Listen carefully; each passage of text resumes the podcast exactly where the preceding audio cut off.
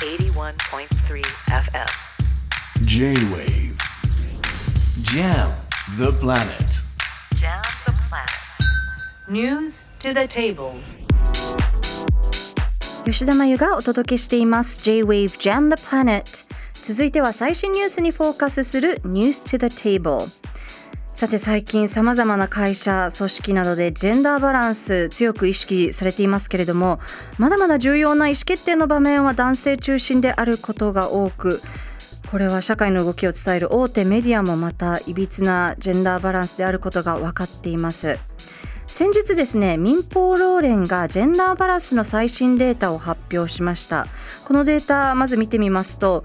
東京と大阪の民放テレビ局ラジオ局における女性の女性の社員と女性の管理職の割合を示したものですがまずテレビの在京キー局の平均女性割合。こちら 25%, 25だと。役員を見てみるとわずか8%つまり、まあ、110, 110人ほどいる東京のテレビ局の役員のうち女性は9人だと。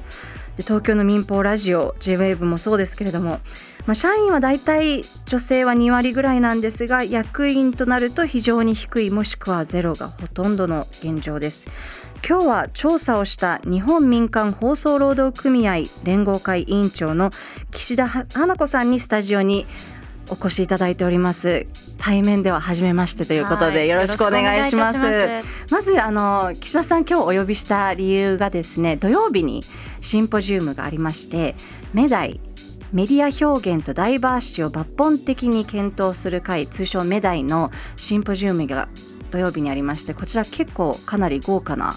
メンバーだったと伺っているんですが。そうですね、うん、あのまあ、東大で行ったんですけれども東大の林香織先生はじめ、はい、えー、まあ、ジェンダーのことについて研究されている方や、うん、あと、まあ、本当メディアで働いている方が集まってであのシンポジウムをひかあの開くということで、えーまあ、今回ですね、うん、えー、大手新聞社の社長と民放テレビ局の役員女性、はい、あの社長の方男性なんですけれども、はい、という方とご一緒してですね、はい、あのいろいろ議論をしたという形になります。内容オフレコだったと思うんですけれども、何かこう気づきとか学びありましたか？はい。お話できる範囲でえーで。ね、あのやっぱりすごく業界で頑張ってらっしゃる企業の,、まあ、あの意思決定者が出演されていたということで最初にあの取り組みのことを具体的にお聞きしたんですけれどもやっぱりすごく頑張ってるなっていうのがま,、まず第一印象でした。はい、でそれで頑張ってるんですよねって、まあ、素晴らしいですね。他の会社もやったらいいですよねっていう話だったんですけれども、うん、あの逆に私が印象付けられてしまったのは、はい、えー、役員なり社長なりっていうのはとても多忙なあのお仕事なんだなっていうことを実感した、あの会にはなりましたね。はい、はい、そうなるとやっぱりこうその役員社長そういったリーダーシップのポジションに手を挙げにくい環境が生まれてしまうかもっていうような気づきですよね。そうですね、うん、なので女性登用のあの、まあ、弊害っていうことで言うとよく言われてる、まあ、働きにくさだとか、うん、あの継続のしにくさっていうのもああるんですけどあの手を挙げにくいってあの今おっしゃったように、そういうことも要因としてあると思うんですけれども、はい、あのやっぱり多忙すぎる姿を見ると確かに手を挙げたくなる、なくなる、まあ、管理職もよく言われてますけれど、はい、確かにそれが一因がありますね。はい、で今回この民放ローレの三振データですけれどもあの女性の役員員、まあ、メディアにおける女性の役員の割合を見てみると、まあ、東京のテレビ局とかを見ると、まあ、わずかに改善数年で改善をしているものの、まあ、全国を見るとやっぱりこう意思決定の場に女性が少ないとこの状況どういうふうに見られていますか？そうですね。あの、まあ、今回その民放労連での調査っていうのは何回かあの何年かにわたってだんだんあの調べる範囲を広げたりして変化を追ってる部分もあるんですけれども、はい、変化が非常にあの、うん、改善はしてるんですけどとってもゆっくりだっていうことです。であの数字で言っても先ほどご紹介いただいたようにやっぱりとてもパーセンテージが低い。あの、全国での平均で、えーと、役員割合ですね。テレビ局で3%ラジオ局でも3.3%っていう低さであるということをもうちょっと改善する動きはあってもいいと思うんですけど本当に父として改善が、あの遅いなっていうのが本当に印象です。なぜこうこの改善の動きが遅いそうですね、まあ、あの岸田さんね、フジテレビの社員でもいらっしゃるので、こう社員の側としてもいろいろ痛感することも多いと思うんですけれどもなぜこの動きが遅いのかっていうのそうですね。あの登用については、まあ、いろんな要因があるとは思うんですけれども、まず働きやすい職場ではないかなと思ってます、メディアですね。であの女性が例えば出産育児しながら、はい、えー、現場でいられるかっていうとなかなか難しいというところも、あの本当に特に全国からは聞かれてます。うん、でバイアスというかその風土的にもあのなかなかやっぱり24時間バリバリ働ける人に、ねうん、あのまあ、重きを置くというか、うん、そういうのが普通でしょうっていうような働き方っていうのがまだまだなくなっていないと。うん、でそれのまあ要因的なところの今回あのちょっと要因の一つだなと思ったのがそのやっぱり上にいらっしゃる方が多忙で、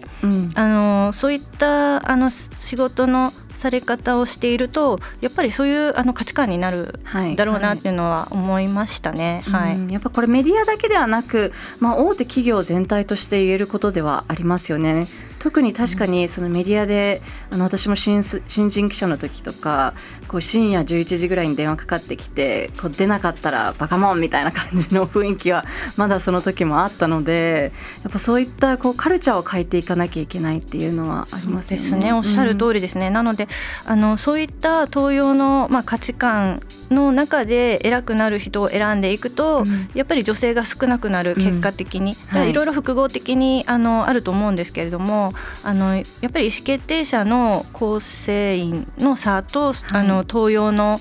うん、基準というか、うん、そういったところっていうのはあの関係してくるので、うん、働き方と価値観っていうのが数に表れてます。ね、はい、はい、あの方ですねこのデータを見てみるとあの番組を作ったり方向性を決めるこのテレビ局の制作編成を見てみるとこの局長相当の女性比率8%だとやっぱりこう制作の現場に女性の声が届かない。例えばその日決める出すニュースを決める会であったり番組の構成を決める会であったりそういったところにか、まあ、女性のみならず多様な意見がないとどういったリスクが出てくると岸田さんは思われますか？はいそうですね、うん、あのやっぱりあのまあ、そういう構成員の偏りっていうのはコンテンツにすごく現れると思うんですけれども、うん、例えば例一つ、えー、と申し上げますと子育て関連のニュースをどのぐらい取り上げるか、うん、そういったところにもすごい現れると思うんですね。であの例えばそのニュースルームにいる方たちが、えー、ほとんどあの男性で、うん、えー、育児に関わってないとしたら、その深刻さっていうのは肌を肌身をあの身をもってあの体験してないので、これが重要なニュースだっていう位置づけがないと思うんですね。はい、まあ、そういったところとかあと本当にあのこれ言ったら NG だよねっていうような、うんうん、あのふざけ方とかも、はいはい、あのまあ、だいぶなくなってきたとはいえそうですね、はい、なんか昔は女性芸人の体型を笑ったりとか私も見ていて結構全然面白くないんだけどって思うことはよくあったんですけれども、うんうんうん、最近はなくなってはいるけれども、まあ、そういった風潮があったっていう、うん、そうですね。あのまだ奥底にはあって表だって言っちゃいけないよねっていうところなのかなと思って、うん、なくなってはいないんだろうなと思います。ね、あのまあ、とはいえこう役員レベルになるとまあ、女性が役員になる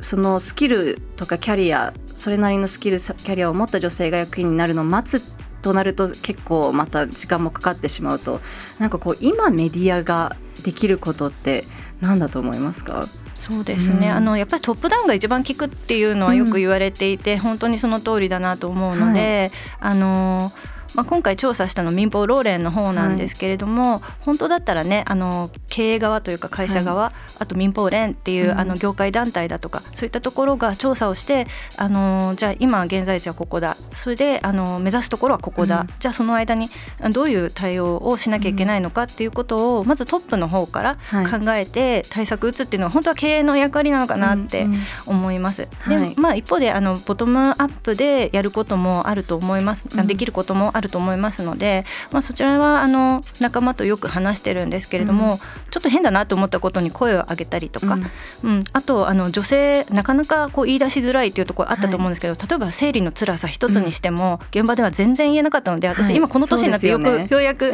生理なんて言えるようになったんですけど、もうご法度みたいななんか言えない雰囲気あったので、それもちょっとどんどん声出していこうっていう感じですかね。うんうん、はい、あのもう一点聞きたいんですがこの数字でジェンダーギャップ見ていくのすごく大大切だというふうにおっしゃってたんですけれどもあの今回の調整で男女の賃金格差っていうのがあらわになったんですよねこう男性100に対して女性81だったと、まあ、日本のメディアとしてはこう制度の男女差はないのになぜここでこう賃金格差が出てきてしまうんでしょうか？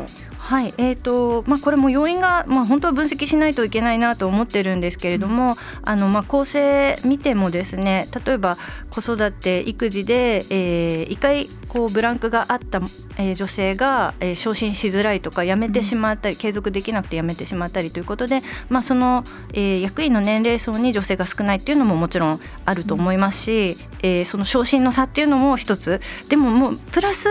まあ、いろんな要因があるだろうなと思ってそれは一一つ一つ解決していってほしいですね。うん、はい、はい、わかりました。ありがとうございます。